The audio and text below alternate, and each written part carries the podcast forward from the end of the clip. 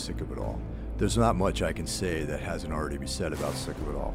If you're a fan of hardcore punk or metal, you're definitely a fan of Sick of It All. They've been around for 30 years, and uh, they've been banging it out every year, year in, year out, on the road, putting out records and doing all that stuff. So um, I give them nothing but respect. And if you're a fan of uh, heavy music, you should definitely give them respect as well. Sick of It All's 30th year anniversary is approaching next year, and uh, Lou talks about some possibilities of how they might celebrate that. So, uh, yeah, it was a really cool chat. It was an early Sunday morning post Halloween, and uh, we had a really good time. This episode is brought to you by Savage Gold Coffee. If you're a fan of coffee, go over to savagegoldcoffee.com and pick up a uh, pound, a mug, a couple pounds, whatever you feel uh, fit to uh, check out. You can like us on Facebook. We have a Facebook page. Uh, you can follow me on Twitter at Mike Hill HQ. And you can also subscribe to us on iTunes. If uh, you are subscribing to us on iTunes, please leave a review. Uh, doesn't have to be good, just uh, it helps us out in the rating, and um, you know definitely just keeps things rolling forward.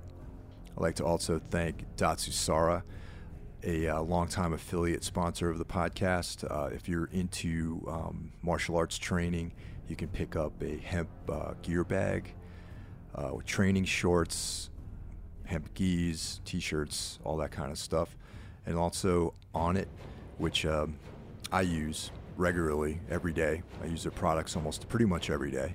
So you can go down to the uh, the Onnit uh, link on the Everything Went Black Media website and just go through the portal and pick up any of their products, and we get a little kickback on that.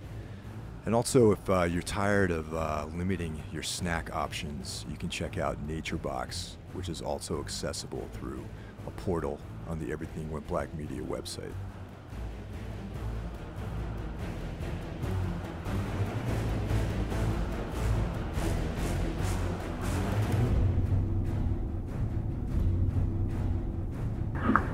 You guys just got back from tour. Was that a, that was a European tour?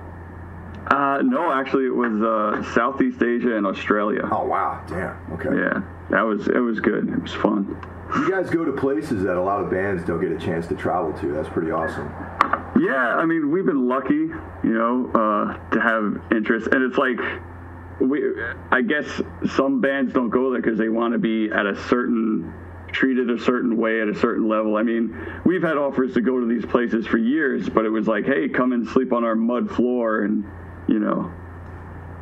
But uh, so we waited till we could be relatively comfortable, you know, especially at our age now, you know. Yeah, definitely. Yeah. I don't want to sleep in somebody's uh, couch anymore. Not totally. Have you? Um, has this been the? This is not the first time you've been down there, though, has it? No, Southeast Asia. It's like our second or third time to some of the countries. It was our first time ever in the Philippines, which was amazing. It was great. We played Manila, and uh, the crowd was just great. You know, it was uh, more. I think it was better that we waited than going back like in the uh, the '90s. We had offers again like that, like to we could sleep on people's floors and stuff, but. At the at that period in our career, we didn't just we just didn't have the time because we just started exploding in Europe and in South America, so we were going there constantly. Yeah.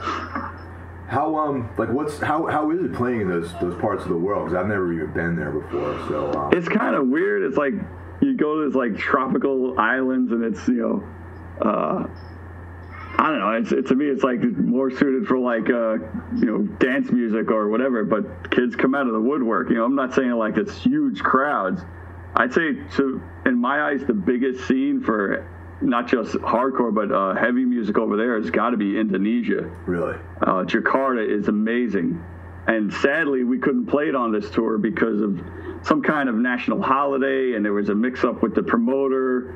But uh, we we had planned to go there, but it opened us up to get to go to the Philippines, which was great, you know. But uh, I'd say uh, Indonesia is, is probably the best. And it, it was great. The first time we went there, we played a, a tennis stadium, and we drew like 2,000 people. Wow. And they're saying that we drew the same amount of people as Megadeth's first time there.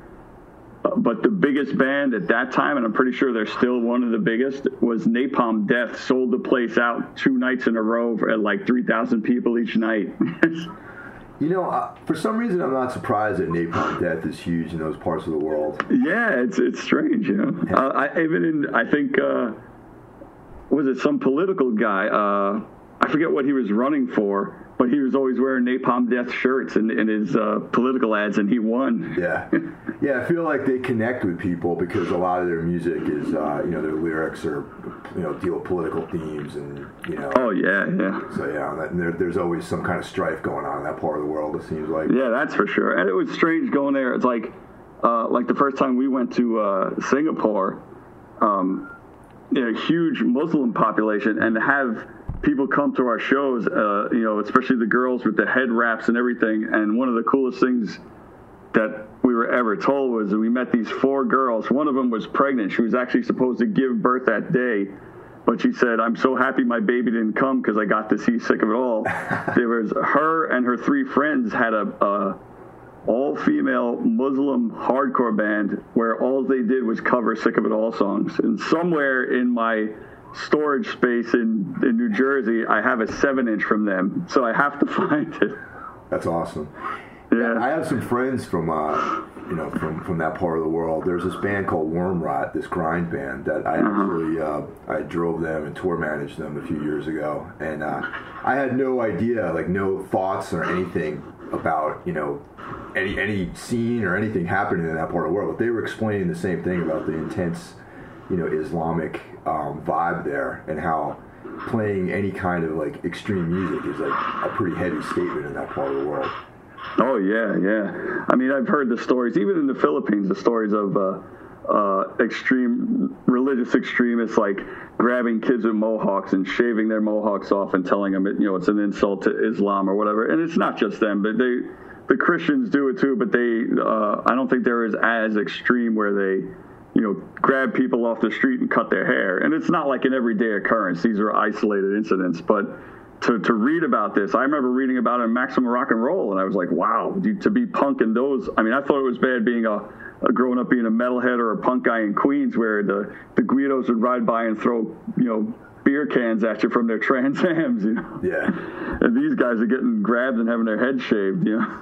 Well, you know, it's funny because um, it seems like these days there's a lot of um, very like oversensitivity. Uh, you know, just it seems like every move you make is getting scrutinized by somebody, and uh, you know, even things that are not necessarily offensive get called out by certain factions. You know, these social injustice warriors are always trying to find things about people, and then you think about countries like you know Jakarta or Indonesia, you know, out in Indonesia, and having to deal, you know, Malaysia, having to deal with this like really intense uh, crackdown on self-expression, and it just kind of puts everything in perspective over here, you know. Oh yeah, definitely. You know, it's a, like you said, people uh, here uh, get offended for the stupidest things. You know, things that they really should be. Like the whole thing with uh, everybody started calling out, "Oh, these are offensive Halloween costumes." You know, you can't wear a Native American costume, and I can see it to a certain extent, but it's like it's Halloween. You're supposed to dress up as things you're not. You know? Yeah. It- It's like if all of a sudden people start protesting, "I don't want to see you wearing a Roman costume because it insults my Italian ancestry." You know? Yeah, I know, right? That's the or, or a Viking. Don't be a Viking because my that's just silly, you know. Well, I mean, a long time ago, when The Sopranos were around, there I think there was some this this like Italian American outcry about how you know they're they're portraying Italian Americans negatively. Yeah, And I was like, come on, dude, give me a break, you know. I mean, that, the, the bottom line is that's part of the you know part of the you know it's a it's a historical like cultural thing. You know, good or bad. It just it's Yeah. facts, you know. And, Exactly. Yeah. Yeah. yeah. So, uh, so this year is like kind of like a, a special year for you guys because it marks the 30th anniversary of the band. Yeah. Well, 2016. Yeah. Yeah, Coming up. Oh, coming up, coming up. So Yeah, preparation this is- for that. You know, we're, we're in the last death throes of 2015. So, Yeah. so you guys have any big plans for to celebrate that? Oh, it- it's it's coming down to the wire. Uh, We've had these ideas and we're trying to get stuff rolling, but uh, we're trying to really decide on what to do in New York. We've we've we we had an we wanted to do like we did for the the 30 uh, the 25th anniversary, like one big show at Webster Hall and just have fun because that show. People still come up to me and they go, "That wasn't just a show; it was such a party vibe." And it's like, yeah, that's what we wanted it to be. And and I don't think we really did anything different except that you know we had like confetti cannons at the end, like poison, you know. but that was you know, but I mean, everybody still talks about that show to us that it was such a great idea. But we've gotten offers from like even the tiniest clubs have been asking us, "Hey, for your 30th anniversary, would you could you do one night at our club?" So there's that on the table. We're thinking of maybe doing like several different small clubs in New York, you know, throughout New York and New Jersey, and then to make that special, we were like, well, let's do like these two albums at this small club. You know, I mean, we have had clubs that the maximum capacity is like 150 people, and we're like, you know, that's going to sell out in no time, hopefully. You know. Like before the show is even announced, I mean, people will find out about it and already, you know. Yeah, and but that's why we're saying if we're going to do that at different clubs, you would have to choose like certain songs each night or whatever, you know.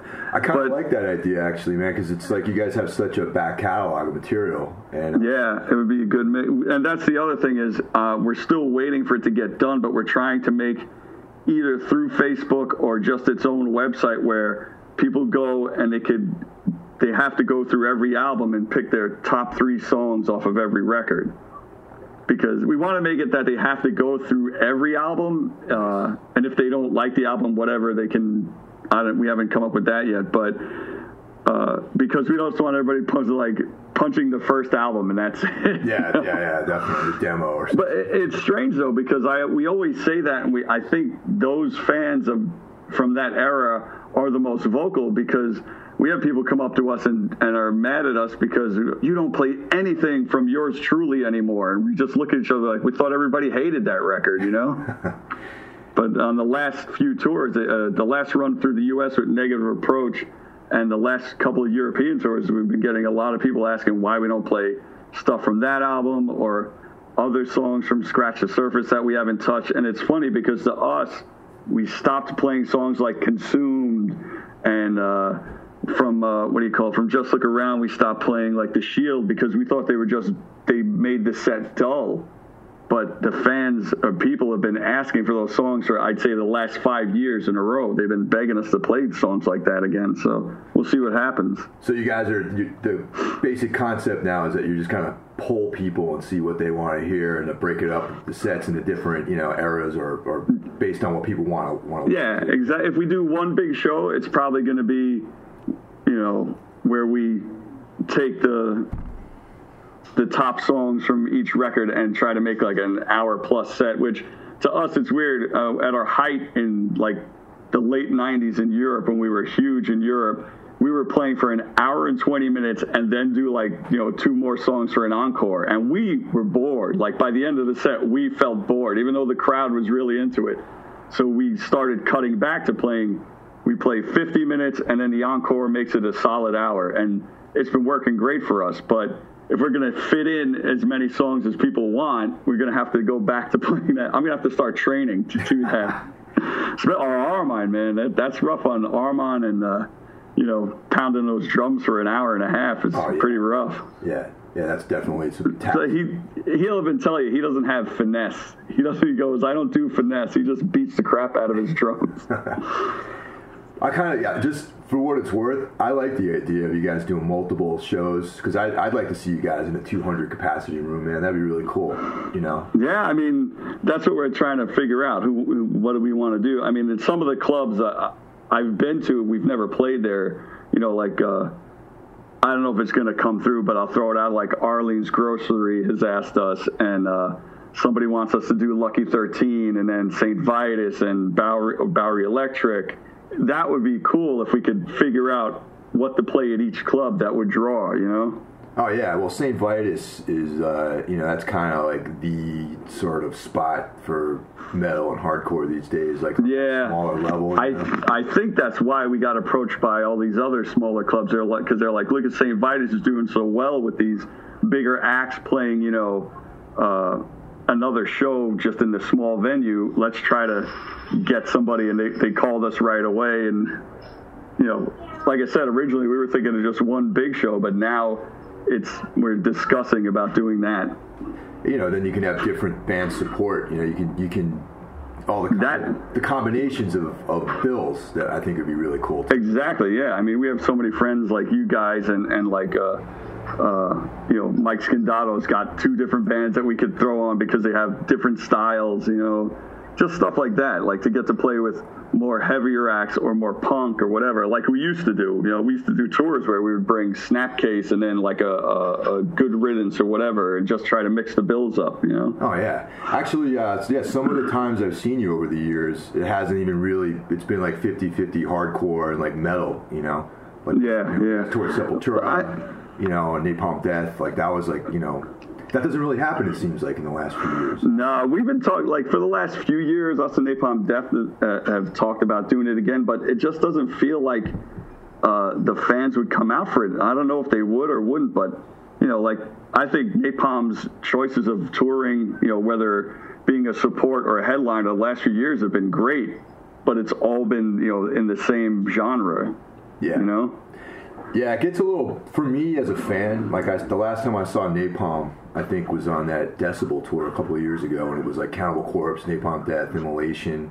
Yeah, uh, and it's like great bands, but you know, an hour and a half, two or three hours of brutal, you know, grind, death grind is like too much. You know what I mean? And then, you know, it's just nice to have a little variation. I think. Yeah, I mean, I think that's why the the festivals in Europe are so successful. Is I mean, we just posted uh, the Hellfest uh, flyer, and you know, I mean, of course, they have the huge headliners of Sabbath and uh, Rammstein and Korn or whoever, and then you have like, you know, the whole sections where they have the black metal uh, stage, they have the hardcore stage, but it's a good mix, you know, and uh, people have been freaking out. They're like, "Oh my God, I can see Ghost and Sick of It All and uh, Overkill and whoever else is on the bill." I love it because we did it one year and on the main stage was like fucking Twisted Sister and Whitesnake, and then on the on our stage, the second stage, it was us and uh, Agnostic Front and Negative Approach. You know, it was just awesome. awesome. Yeah, you know, it's funny, Twisted Sister. I feel like in certain like Twisted Sister still is a, has a, a very thriving fan base in the New York tri-state area. But if, yeah. if you go out west, no one fucking cares about them anymore. It's it's well, that's because they're a New York band. I mean, yeah. it's funny. I mean, they were never heavy, but when I was a teenager growing up, uh, even before they had a record deal, when they had their two self-produced seven inches out, they sold out the Palladium in New York City, and and my friend's older brother got me and him tickets, and it was still to this day one of the best live shows I've ever seen they just went in and they, you know, the band played great, but Dee Snider was such a good front man, and he still is. I, I watched him at Hellfest uh, two years ago, and they were supposed to headline over Whitesnake, but David Coverdale threw a hissy fit, and Dee Snider was like, "Fine, try to go on after us," and they just smoked it. They stole the whole show. Yeah, man. I um, I think that those early recordings were put out like on this thing called like Rough Tracks or something like that. It's like a uh, I have yeah. vinyl, totally low budget production, but it's like one of the coolest like things, man. And I remember, yeah. you know, in the '80s finding that, and you know, I didn't see Twisted Sister until the '90s. Like I didn't catch them back then. You know what I mean?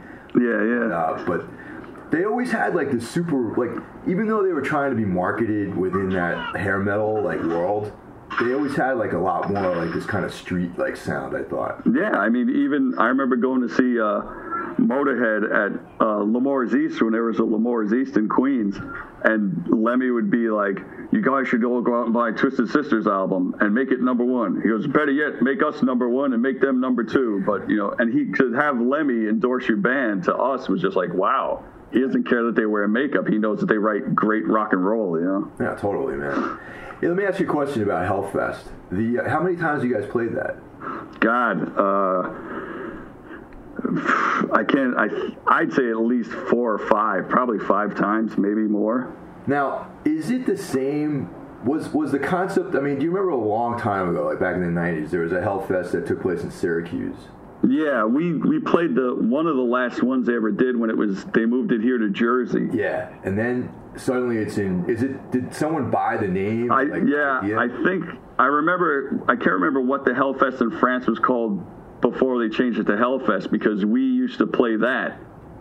And then uh, they bought the name Hellfest from these guys. I think this is what I was told. I don't know for sure, but I was told, yeah, they bought the name, and they get to use it. You know, oh, it's funny. And and it blew up for them in Europe because I think Europeans we've done it a lot. Like we were, we played the very first. There's another huge one in Germany called the, the With Full Force Festival. Yeah, I heard of that. Yep. That one's um, one of my favorites to play because it's such a good mix of metal and hardcore and punk, and you know it's always has been. And we played the very first one they ever did. We played the first three, in fact, and then almost every other year we've been on the on that festival and but they were smart because I remember in the beginning it was just, you know, guys who ran the clubs in East Germany, and they got together and they said, "All right, what are the biggest bands in our clubs?" And they got sick of it all, Madball, and then they got uh, like uh, who was on there? Behemoth, I think, oh, was wow. one of them. And like you know, and they got the best death metal bands and all that, and they just slammed us all together in a field, and it was amazing. And then I remember by the fourth year, all of a sudden they were like, scrape some money together, get Slayer and Type O Negative, and that's when it took it to a whole nother level. And from then on, it just got bigger. That's awesome. So, um, okay, you guys, uh, you played that uh, Warriors Coney Island show. yeah, that was fun. What, what was that all about? It's weird. The guy who uh, this guy Eric, I can't remember his last name. He's got some weird like Viking sounding name, but uh, Eric is a cool guy. He's friends. He's a fan of hardcore. He's like uh, he's really into sick of it all and the Cro-Mags and all that stuff. And uh, he uh, he became friends with my brother Pete, and he's producing some kind of Star Trek movie with John Savage. Oh no way! And he asked Pete to play a character in it, like some kind of alien like warrior that's going to prison with John Savage's character. So Pete said, yeah, and we all became friends. And then he started doing this Warriors reunion thing because it was one of his favorite movies. And him being in the the uh, movie industry, he had all these connections. And he did a couple of them, and then he did this one. He kept asking us to play it, and we were like, "What's the connection?" You know, we're a band from like the mid to late '80s when we started, and the Warriors is from the '70s. He's like, "It's just iconic New York stuff." and it just it kind of came together. I mean, I met all the actors; they were cool as hell. They had no idea what the hell sick of it all or hardcore was, you know. But it was fun. It was a good time. That one dude who was like, uh, oh, damn, I can't remember his name. I'm surprised that he didn't know about Sick of It All. The one guy who's like, Warriors come out and play, like that guy.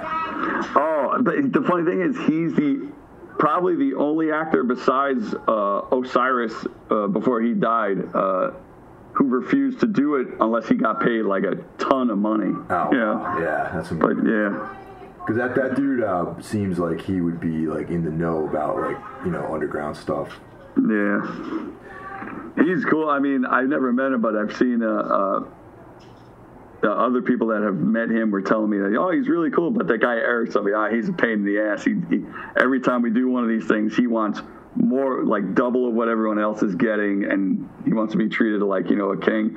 I think the other guy actors were just appreciative of it you know? I mean even the i forget the girl what, whatever her name was uh, you know the one the the main character girl in the movie she she's still acting and yeah. she she would come out whenever if she had time she'd fly out and do these reunions just for the fun of it you know so i thought that was really cool of her yeah, because the other guy that we're talking about, whose name, the other guy whose name we can't remember, he, he kind of like uh, is like out in obscurity somewhere. Like no one really, he's not really doing much. You know, he, yeah. You would think. I mean, the, the I think that's what he, that's why he was demanding because you know he's he's still recognizable. I, I mean, I know he did movies up until probably still doing movies, but uh, you know, he's got a very recognizable face, and he did the iconic scene. I think he actually came up with the whole idea of the bottles and saying Warriors come out and play. You know? so, um, you know, I, I, am also a vocalist. You know what I mean? And uh, yeah. and uh, I, I, someone recommended a while back that I check out these DVDs, uh, Zen and the Art of Screaming by Melissa Cross. Okay. Yeah. So, um, you know, I checked it out. It definitely helped me out quite a bit. And then the second one featured a bunch of people, and uh, you're one of the guys on there. Yeah, yeah, yeah. So, so uh, how did that all like happen? Like, you know, someone well, recommend her to you, or?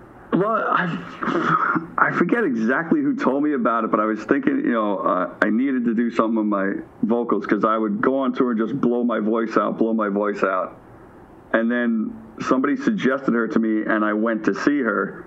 And back when I went, it was considered cheap it was like a hundred bucks an hour. And I went in and I spoke to her, and she was really cool. And I sang for her the way I'm, I sing. And she goes like, "You do what you do well." She goes, "I really can't tell you how to sing, but I can try to help you build your strength and all that." And she she's told me things that I I've been to other vocal coaches. They never told me. She she was like, "Yeah, you use more of your throat muscles than your diaphragm for the way you sing." So you got to build them up like any muscle, like exercise them every week you know, and she helped me out a lot. Yeah, it's it's definitely helped me quite a bit too.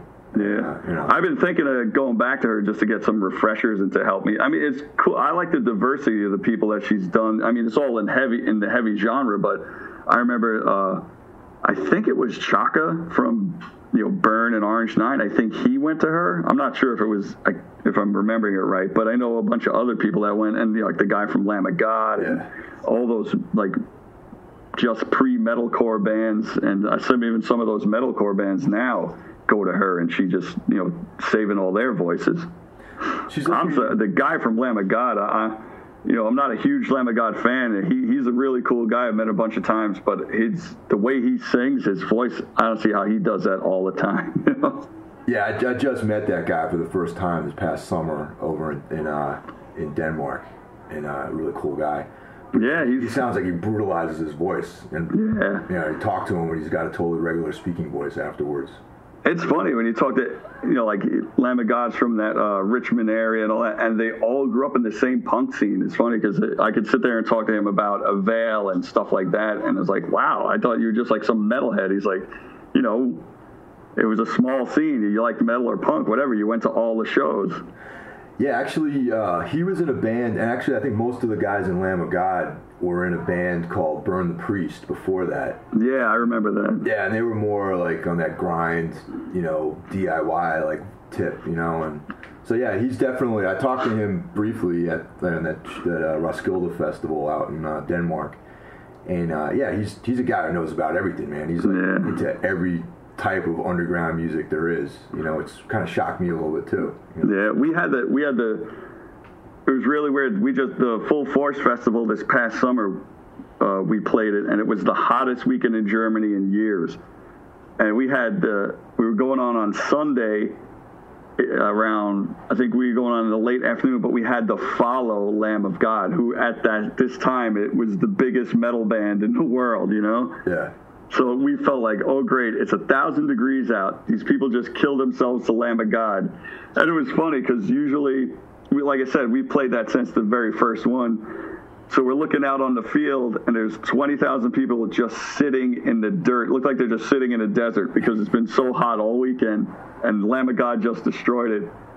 And usually, when our banner comes down, the crowd cheers. There was dead silence our intro went on and we were about to walk on stage. We're like, oh God, this is going to suck. And people start getting up out of the dirt like zombies, like really slow. But we were like, fuck it, we got to fire them up. And we went out, we fired them up. And by like the second song, the place was going nuts. And it was cool to look on the side and see the Lamb of God guys all standing there, like videotaping and taking pictures, singing along. Yeah, that's awesome, man. So it was good. Yeah, you like Northern Europeans don't do very well with heat, man. They don't get, no. Get very hot up there. You know, it was, and it, like I said, it was a, like just a, a weird coincidence that that weekend just happened to be like the fucking hottest weekend in years in Germany. Actually, we've we've, we've done man. one. Sorry, we, we uh, I remember in '97 we were touring the states with the Warped Tour, but we skipped two shows in California because we were going to play full force. This is July we flew over to Germany, nothing but shorts and t-shirts. We landed. It was like 40 degrees and raining. You know, Oh, it's. July. It's freezing over there. Yeah, that, that's kind of more what they're used to. But like even this last summer when we were in Denmark for that festival, we just flew in for that one thing, and uh, it was in the middle of a heat wave. So it's fucked up because their air conditioning systems aren't even designed to handle like Oh no. real heat, you know. So no matter where we went, I mean, to be honest, I, it, to, I mean, you know, we were in, we're live in New York, so we're used to like humidity and Yeah. hot weather.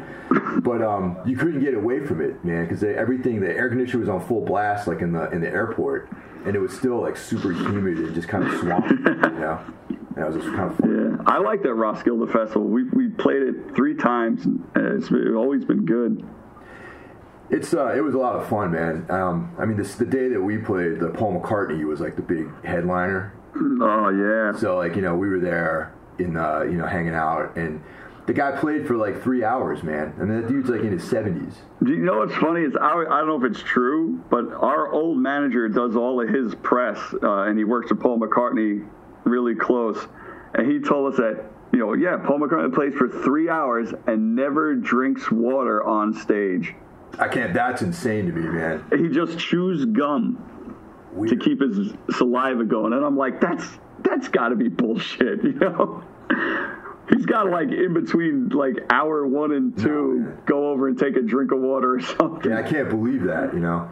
But yeah, he was playing for three hours, man. And then at the end of his set, there was like this firework display, and it was pretty out of control. Uh, we we played there a bunch, and it was funny. The first two times we played, it was us and Prodigy t- on the same stage both times.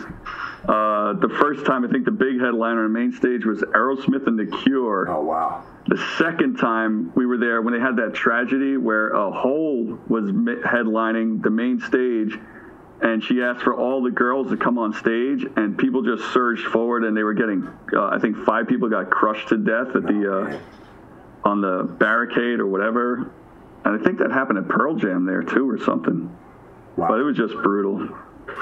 That's pretty uh, pretty well run system they got there too. Yeah, it was surprising, you know, stuff like that happened. Yeah. Because I was expecting total chaos when we got there. Because I was thinking about the logistics of you know getting from place to place, you know, the airport, and like you know fucking getting our gear in the right spot, and I don't know. The whole thing seemed like a it was being set up for this disaster, you know. But Yeah. the reality is like we got off the plane there was somebody waiting for us they took us to where we had to go the gear was was fine everything was like run smooth super smooth man Yeah, it's good. It's great when that happens. You know, I mean, we always joke around because we've had incidents where uh, we land somewhere and they're like, "Yeah, this guy's gonna pick you up," and you're waiting there for like two, three hours, and then finally the guy shows up and he's got like a Toyota to put all your gear in, and you're like, "Come on, man!" It's like a hatchback. yeah so uh, last year like you guys played uh, fun fun fun festival and um, we were actually there we were at the show and uh, you mentioned something about not being able to play any new material at that time Yeah. so what happened what the Uh, that? it's it's just it's weird. We played the Fun Fun Fest in 2010, and it, and the reason that's the reason they asked us back. It was like Sword was headlining. We were on the second stage. We went on at like you know six o'clock in the in the evening, and our stage was like all old hardcore and punk bands except for us and Madball.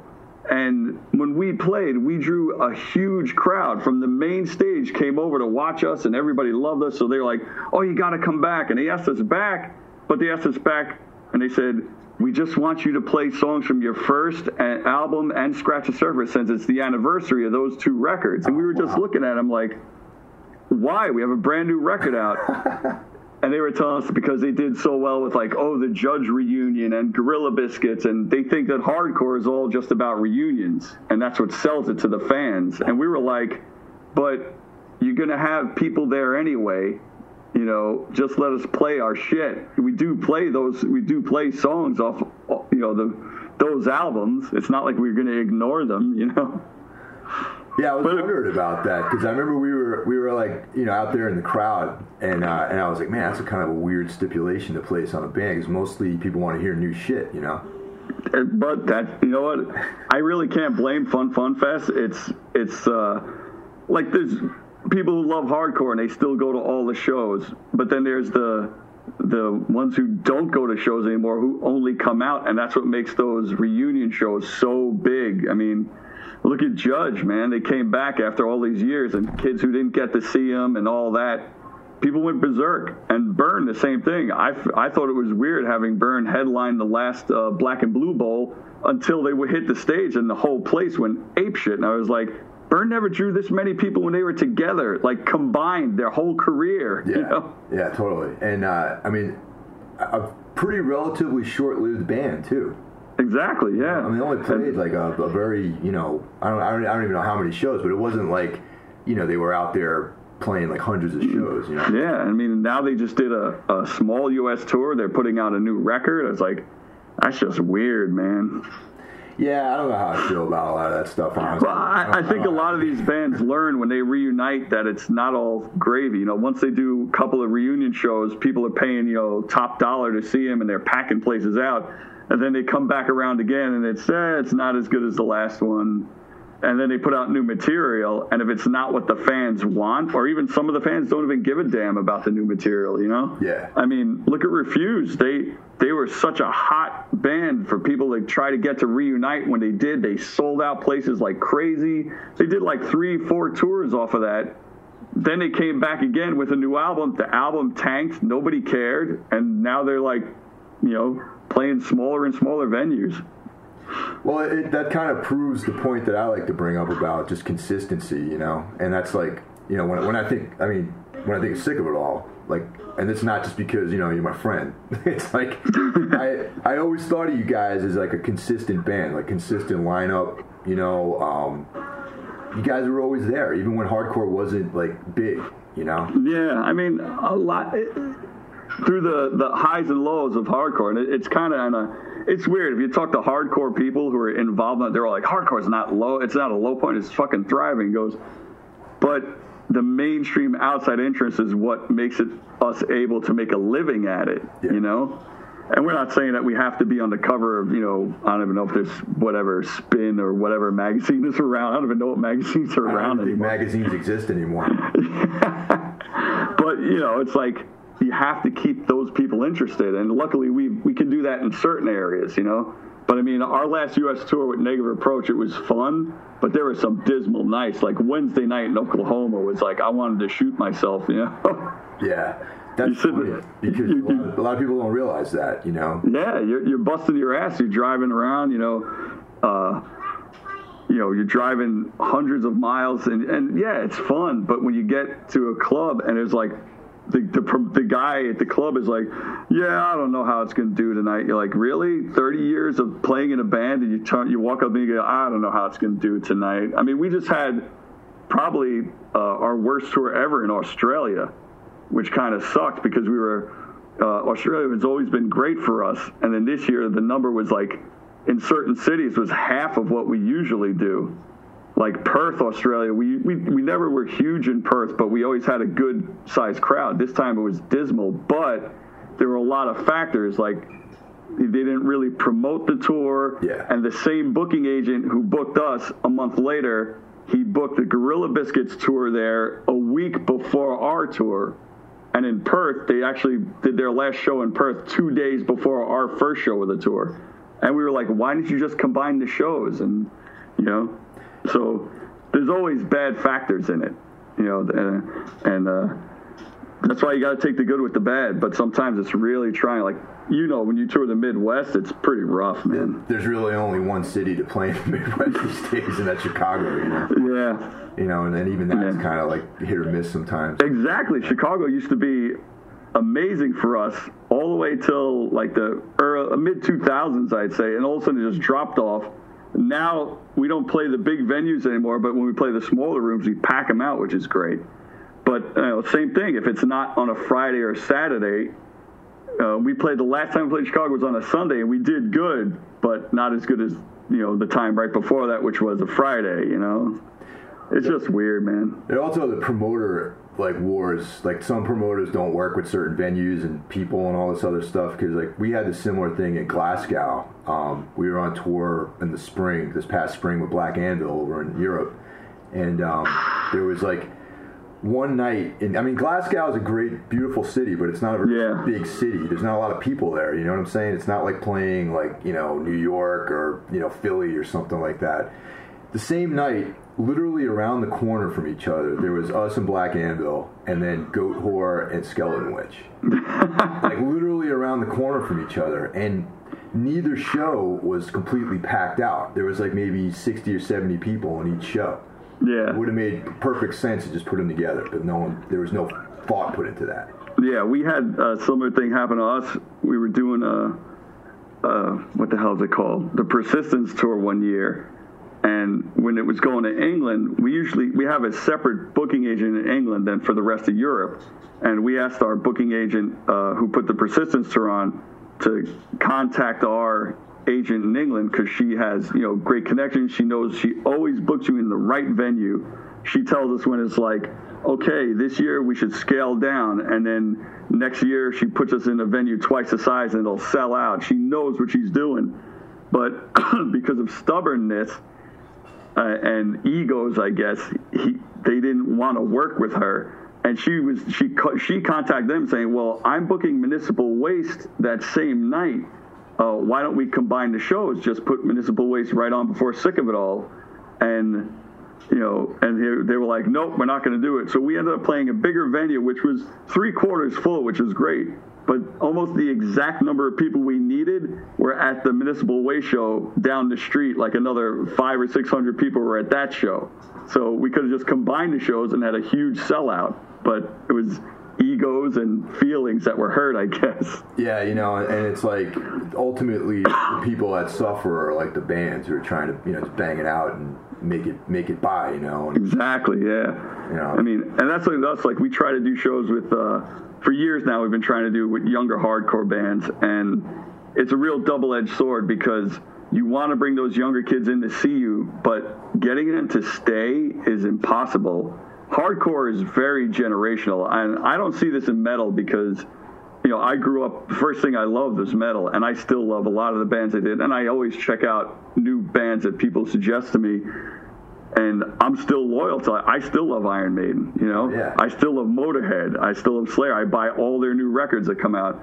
But hardcore, it's like, oh, you guys are over 30? Well, there's a band that sounds just like you that's in their 20s. I'm going to fucking go see them. And we've had tours where we take these bands, like, this is the hot young band. You got to bring them out. They're going to help draw kids. And if their fans come out to see them, they leave right after they play. yeah, I never understood that either. And a lot of the times, their fans will be like, well, I don't want to pay that much to see them open to play a half an hour before sick of it all, so I'm just going to stay home. And then our fans don't give a shit about these young bands. We took uh, Trash Talk out Right. who were like, I love them, and they have an old school sound, but it's kind of you know kind of like a mix with. To me, they were like DRI meets sheer terror because they had the fast parts and then really heavy doomy sound, and we thought this is going to be great. We played LA, their hometown. When they went on, there was freaking 30 people in the club, and I thought, oh my god, nobody likes us in LA. Then, two an hour later, when we go on, this freaking club is packed. So our fans didn't care to see them. Their fans didn't want to pay to see them open for us. It, it just sucked. Yeah, that's that's definitely one of the biggest like sort of um, ironies of hardcore is the fact that like you know punk and hardcore was supposed to be about you know sort of open mindedness, Exactly. you know, freedom and creativity, but like it's completely more regimented than you know any social you know clique that exists. You know, that's one of the Yeah. bummers. You know what I mean? And it's funny because people don't realize that it's because of those diverse bills back in the day that you got a band like Sheer Terror who was, you know, so influenced by Celtic Frost and, and Sabbath, but they were playing hardcore matinees and putting Black Flag riffs in there, you know? Yeah. No, totally. so one of, one of the reasons that you and I even know each other is because of uh, our mutual friend Mike Scandato. Oh, yeah. See, he should be here. He'd know every actor and Yeah. musician's name. Well, we we uh, Mike and I do another podcast that's uh, centered around hard uh, not hardcore sorry uh, uh, horror movies and like comics and stuff. yeah, yeah. And um, but uh, what I was trying to say is like they used to be uh, part owner of um, a comic book shop, uh, Brooklyn Monster Factory, which Yeah. closed.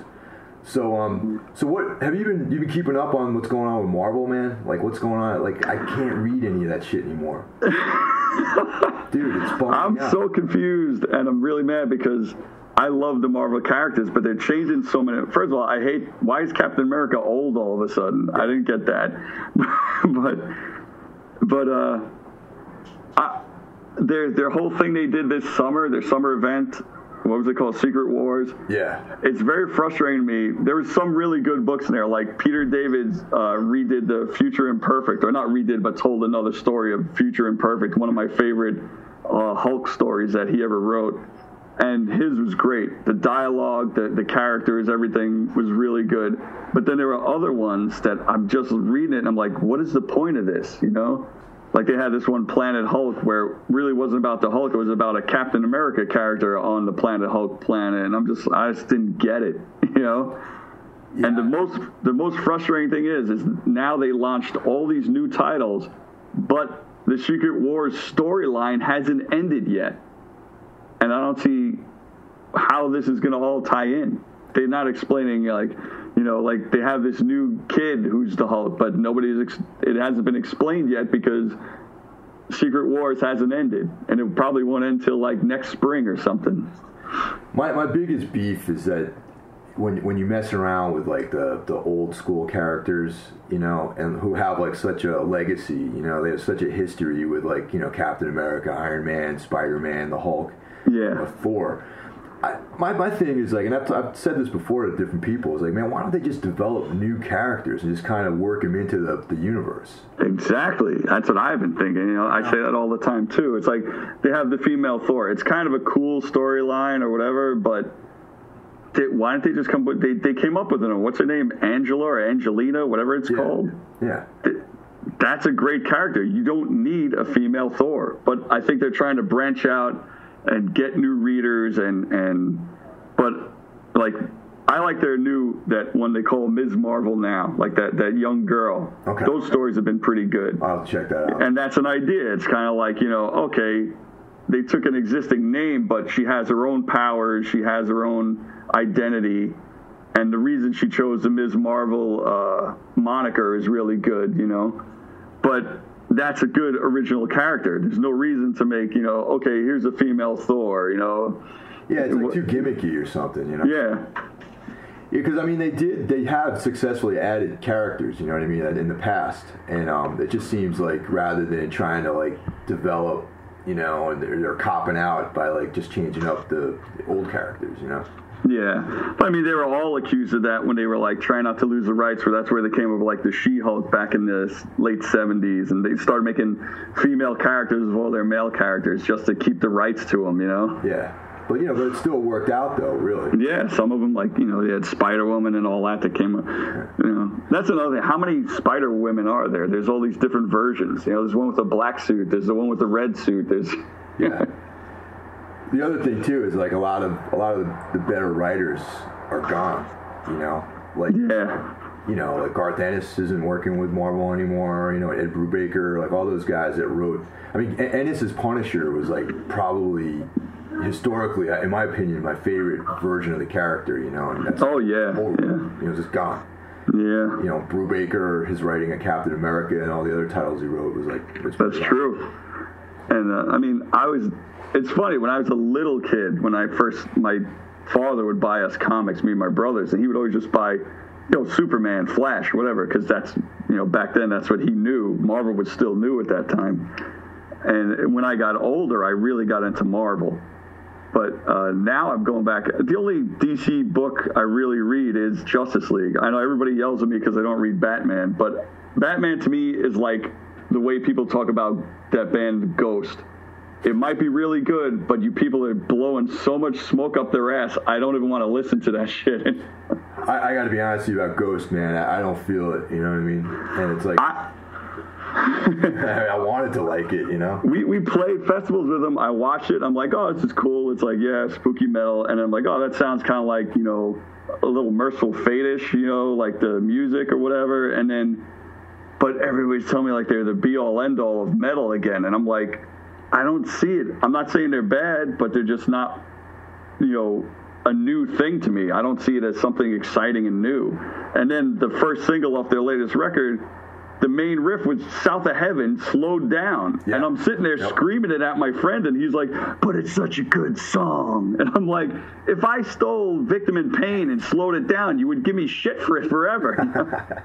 and it's funny, I had a conversation with a friend yesterday who she she was like, "Oh, I had no interest in ghosts or whatever, but I went to the show, but I got all caught up in there. Yeah, the gimmick is cheesy and all that, but and then she's telling me how she spent fifty bucks on a shirt, thirty dollars on a set of rosary beads from Ghost, and I'm like."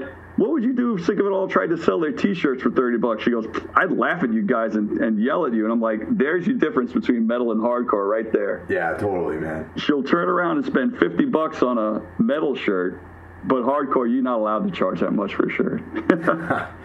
But yeah, to me, it's like, you know, like I was saying, everybody tells me that I should be reading Batman, and I really want to, but like an idiot, I you know I go online and read all the message boards and get on Facebook and on different comic books Facebook's pages and how everybody's like Batman's the be all end all. He can do everything. He could beat anybody. It's like, oh come on, man. Well, you know what it is, man. It's like I feel like they've gotten lazy with Batman though, because so many people are, um, you know, on that, you know, vibe. You know, especially with those great Christopher Nolan movies. Yeah. Like I feel like it's gotten a little bit lazy, like on, on the in the comics itself. You know. And um, yeah, they just. I, I mean, I love Batman. He's like one of my favorite characters, probably my favorite character. But Yeah. the current, you know, storylines and whatever that's going on in the comics are not really, you know, keeping my interest. You know what I'm saying? I, I did read uh the what is that one, the Son of Batman or whatever. I love Yeah. that. That was really good. Yeah. I like that.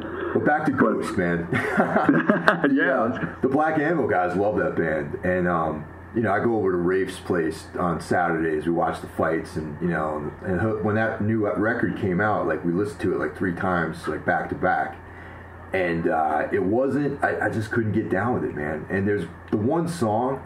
There's a song on the second side that sounds like a song, like a Rollins band song off of End of Silence.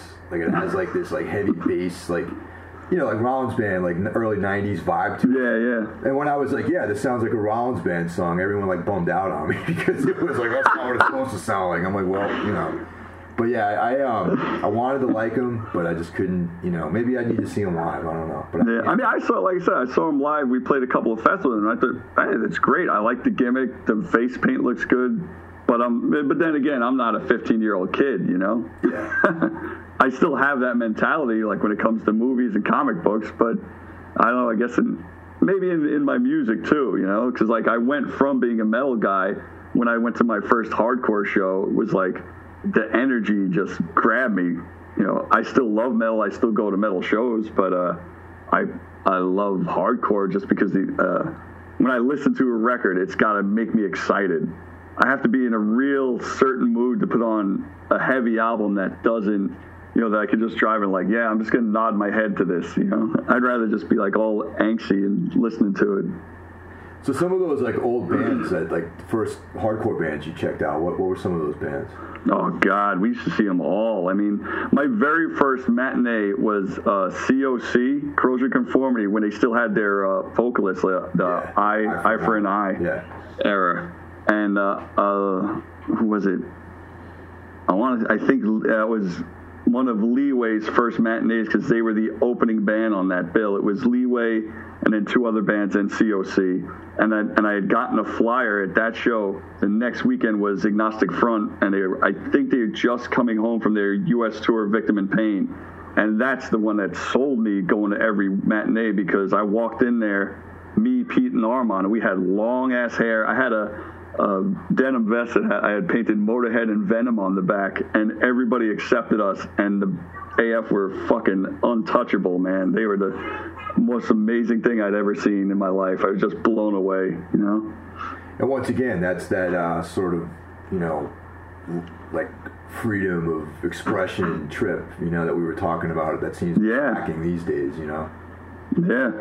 I mean, I, I saw some bands that I didn't even, you know, you never realized are going to be, I guess, iconic, you know, back then. Like, I saw the Descendents. I was like, ah, it's good poppy punk, whatever. But I'm into, you know, the, the angry stuff because I'm an angry guy. Yeah. Well, the um, Hey man, another another real comic related thing was uh, what do you think of this new preacher uh, flyer? You know, this this whole idea of doing the preacher. Oh, I haven't seen the trailer yet, but uh, I'm really excited. I hope they don't mess it up. I, I, it makes me want to go back and start reading the book again. Yeah, man, it's like for what it seems like 20 years, people have been talking about making that into a movie. Or yeah, I remember like didn't HBO talk about it decades ago, and uh, Ben Affleck wanted to do it a long time ago. Yeah, it's just um, it's part of me is like excited about it, but then part of me is like, man, does anyone even remember the series? Like, you know? yeah, well, maybe they're banking on that. Maybe they're gonna try to veer off the books, you know. Yeah, like they did with Walking Dead. Yeah. So that's another series that I liked, but then it just got too slow for me, and I, I checked out like two seasons ago, and my brother still watches it, and he's all like, "You gotta call, you know, get back into it." The last few, and even Mike, Mike Scudato was uh, texting me the other day. Have you seen the last two episodes? You gotta see it. They're so good. And I'm just like, ah. You know what I'm I'm all hyped up on is that uh, Fear the Walking Dead, the sort of spin-off series. Oh, I haven't checked it out yet. Yeah, man. Actually, that one I think is like what's cool about it is it takes place in the first few months when the outbreak happens. So yeah, see, I like to see that. I yeah. gotta check it out. Like I, I always think that's really interesting. Like when you're kind of like you know people are in denial, they think it's oh well this is gonna get figured out, and then it just everything just turns turns to hell, man. And uh, oh, I definitely gotta see it. Yes. Yeah, did, did you see that uh, Ash? Ash versus oh, Evil man, Dead. That was this weekend, right? Yeah, I, I have it DVR'd, and so I haven't watched it yet. Yeah, I gotta check that out, man. It's like um, it's on Starz, right? Yeah. Yeah, I gotta I gotta see if I can somehow get that because I don't have Starz. Yeah. Well, it's probably gonna be like on one of those sites like Hulu or whatever. I don't know who Starz connected to, but yeah, Amazon streaming or something. Yeah. But I, I, gotta look into that for sure. I remember the very first Evil Dead. Uh, we went to a, a late night double feature, and it was Mad Max and Evil Dead. And we all went to see. We had heard about Mad Max. So my older brother saw Mad Max. Like, oh, you got to go see this. So we all went to see Mad Max, and then we hung out and we saw Evil Dead. And we were just like, oh my god, this movie's insane. Oh yeah, yeah. That was um, I, I saw that on like VHS, like when I was a kid, and. And I remember my friend, this kid that I you know, used to hang around with. It was the middle of the day, right? We watched this movie in the living room of my parents' house, like at like two o'clock in the afternoon, and he was afraid to walk home alone. Well, yeah, I mean, dude, not for nothing. I mean, now people laugh at it. It's it's like The Exorcist. It, it must be a generational thing because my wife thinks The Exorcist is funny. She thinks it's so ridiculous, like the stuff that Raven says when she's possessed me, it scares the crap out of me, oh, that yeah. movie. Because I was raised Catholic, and when she did all that stuff with the cross, and then they showed the statue of the Virgin Mary with the, you know, the tits and the dick or whatever, and I was yeah. just like, oh my God. But like Evil Dead, it's like people look at it now, it's funny and campy, but that whole scene where she, after she gets uh, raped by the trees in the forest, and then they start doing the card game, that scared the crap out of me in the theater. I was just like, oh my god. Oh yeah, man. Yeah, totally. I mean, it's it's a classic movie. You know, I mean, that's still my favorite one out of out of the three that that were made. You know. Yeah. And um, I mean, Evil Dead Two is cool, but it's kind of the same the same storyline with like a little bit more of the comedic elements to it. Yeah, I was kind of to this day, Army of Darkness, I like it. I don't love it like the first two. It didn't scare me at all. It was all just goofy jokes but now I appreciate it more. But when it first came out, I was like, man, it's not scary. It's just goofy, you know? Yeah, no, I agree. But I, I think that's what the TV show is going to be more like. But, you know, I still, I enjoy it, but I, I really love the first one. Yeah, I, got, I definitely got to see it. I also like the, the effects in the first one, man. All those, like, that, just the, the fucking effects, like the, the gore effects. Oh, you know, yeah, yeah. They're like a little bit low rent, but they look awesome, though, you know? Yeah, it was good. What do you think of the remake?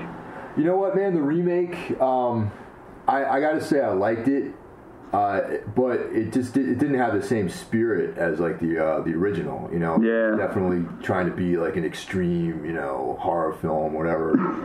and um, yeah, I mean, I appreciate it, but it, when I want to watch that storyline, I watch the original. You know what I mean? Yeah. You know, I, yeah. I find myself revisiting the, the remake, really. You know, yeah, that's ser- true. Too serious too. You know, it was too. Um, you know, I'm I'm not, I'm not really a big fan of comedy horror, but The Evil Dead has a certain level of humor to it, and that remake was like there was no humor at all. And you kind of like were colored by the fact that you watched the original, and there was like a little bit of humor to it. And it's Yeah, that's true. yeah, there was like a it was like a weird. I like maybe eighty percent on that one. You know what I mean? I, I don't understand like the horror remakes. I mean, like Freddy Krueger. It's a great movie. They didn't need to remake Nightmare on Elm Street, you know. But I guess again they try to do it for new generations, which I was like, why? If kids want to see a horror movie, you know, they'll see the original. But we had a, a girl who worked for us uh, doing merch, and she would tell us that her boyfriend refuses to watch any movies made before the 90s he says, and even getting him to watch movies made in the 90s is tough because he's like, I hate it. They just look old. And he doesn't watch black and white movies. I'm like, what a weird guy. And that guy's like really missing out on a lot of good stuff. And yeah, there's so much good cinema, like any genre, you know? Well, I mean, if he's not to watch anything before the '90s, then he's missing out on like you know, on like you know, Taxi Driver, like Cruising, like all these great. films, Exactly, yeah. You know, and those movies I still I think are like pretty much untouchable. You know. Yeah, No one did anything remotely as good as either one of those movies. Yeah. But yeah, the remakes of the horror the horror genre remakes. The only the only remake that I really back is the uh, the Dawn of the Dead remake that came out of, like you know Oh, yeah. you know and, and even when that started when that was released i was like man i don't know this is like a classic film that didn't really need to be remade and almost like under protest i wanted to go see that in the theater and um, i was like glad i went because i'm like man this is like a whole new experience you know Yeah, the, come on. The, that first, like, 20 minutes is just amazing. well that's what sold me on it i'm like right out of the box it was just like nonstop you know and i like Yeah. i like this you know, fast zombie thing it's, it's kind of cool Yeah, it was good. See, I always had a theory. Why didn't somebody explain it like the fast time because they're freshly turned and all that? Like people always like, oh, if you get if you're a zombie, it'd be all rigor mortis and this and that, and like, yeah, but it's it's a fantasy anyway. But I thought they should explain like if it's a zombie coming out of the grave, like in you know Return of the Living Dead style, yeah, they should walk slow. But if you're a person that's just changed, it should be able to you know run fast and do whatever. You know, it's funny. There's a, a series of zombie novels that came out a while ago. There's like three of them. Um, damn once again, the guy's name is named Z.A. Recht, is who, who wrote it. That's basically his explanation. Is the, Oh, okay. the guys who are, you know, the zombies that are turned, that are just freshly turned, are fast, and the ones that have been around for a while that are decaying are slow. So Ah, yeah, see, so that- that's, yeah, see, that's You're good. to- What, do you know what the name of the books are? Or? just give me one second. I'll tell you in a minute.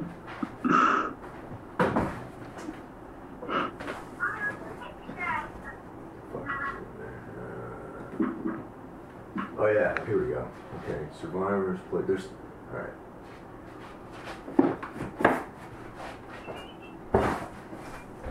There's three books. One of them, uh, let's see. One of them's called Plague of the Dead, uh, Thunder and Ashes, and the last one is called Survivors. It's called uh, the Morning Star Strain trilogy. Oh, okay, yeah, I've heard of it. Yeah, I mean it's probably uh, the guy, the guy who wrote it actually died like unexpectedly somehow, and um, Oh wow. you know there wasn't a lot of information about that, but uh, yeah, apparently he was like uh, like a Desert Storm vet or something, and he started writing this like horror fiction, and uh, these are the three books that he wrote, so they're they're pretty good, you know. Cool. But uh, but anyway, Lou, thanks for uh, taking the time out on a Sunday, and uh, Nah, no problem, man. you know, man, it, uh, we had a lot of a lot of fun. It was cool. Yeah. I really wish Mike and them still had the store. I'd still drive there. That was like my favorite thing to do because you get to hang out and talk about comics and music every week. You know. Yeah. I used to look forward to those, the Wednesdays, man, because it was always like the day the books came out. And Yeah. I would seriously, I would, I would be there until clo- till like close, man. I'd show up like around six thirty and be there till like nine. Uh, yeah, it was a fun spot, man. Have you spoke to John lately? I mean, I only speak to him through Facebook. You know. Yeah, John, um, I, he moved. And, Yeah, uh, up to Albany, right? Yeah, so just uh, just Facebook stuff. Like I haven't really, uh, you know, we haven't really talked like you know in person or you know texting or anything like that. Just stuff on Facebook.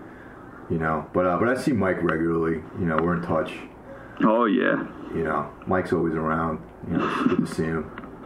And uh, you know, we do that podcast together, Necromaniacs, and that's Yeah. you know, like every six weeks or so. We're trying to do it. You know, actually, there's a movie that I just found out about. It's a horror film called uh, Lord of Tears. It's like some Scottish, like it looks fucking awesome, man. And um, it's it's not available on uh, DVD or anything yet, or streaming. I couldn't find it anywhere, but I saw the trailer and I read about it, and uh, I think uh, I think if we can get a copy of it somehow, we might talk about that in the next episode. I gotta. I'll, I'm gonna look for it. See what it's. Uh... Yeah, I posted a trailer for Necromaniacs uh, face Facebook page. So, Oh, cool. cool. but uh, Hey, what did you think did- of It Follows? Because me and my wife watched it, and we were just like, "Wow." yeah, I was into it, man. I thought it was cool, and that and that's like a really interesting thing to mention because with all these uh, remakes of you know American like horror films, just remaking shit from the past, to have a movie like It Follows come out, which is like a really original idea. Like I think that that people need to be more on into that thing. Exactly. Yeah. you know because that i was like this is a really creepy interesting storyline. It had a great score. Like the whole package i thought was cool.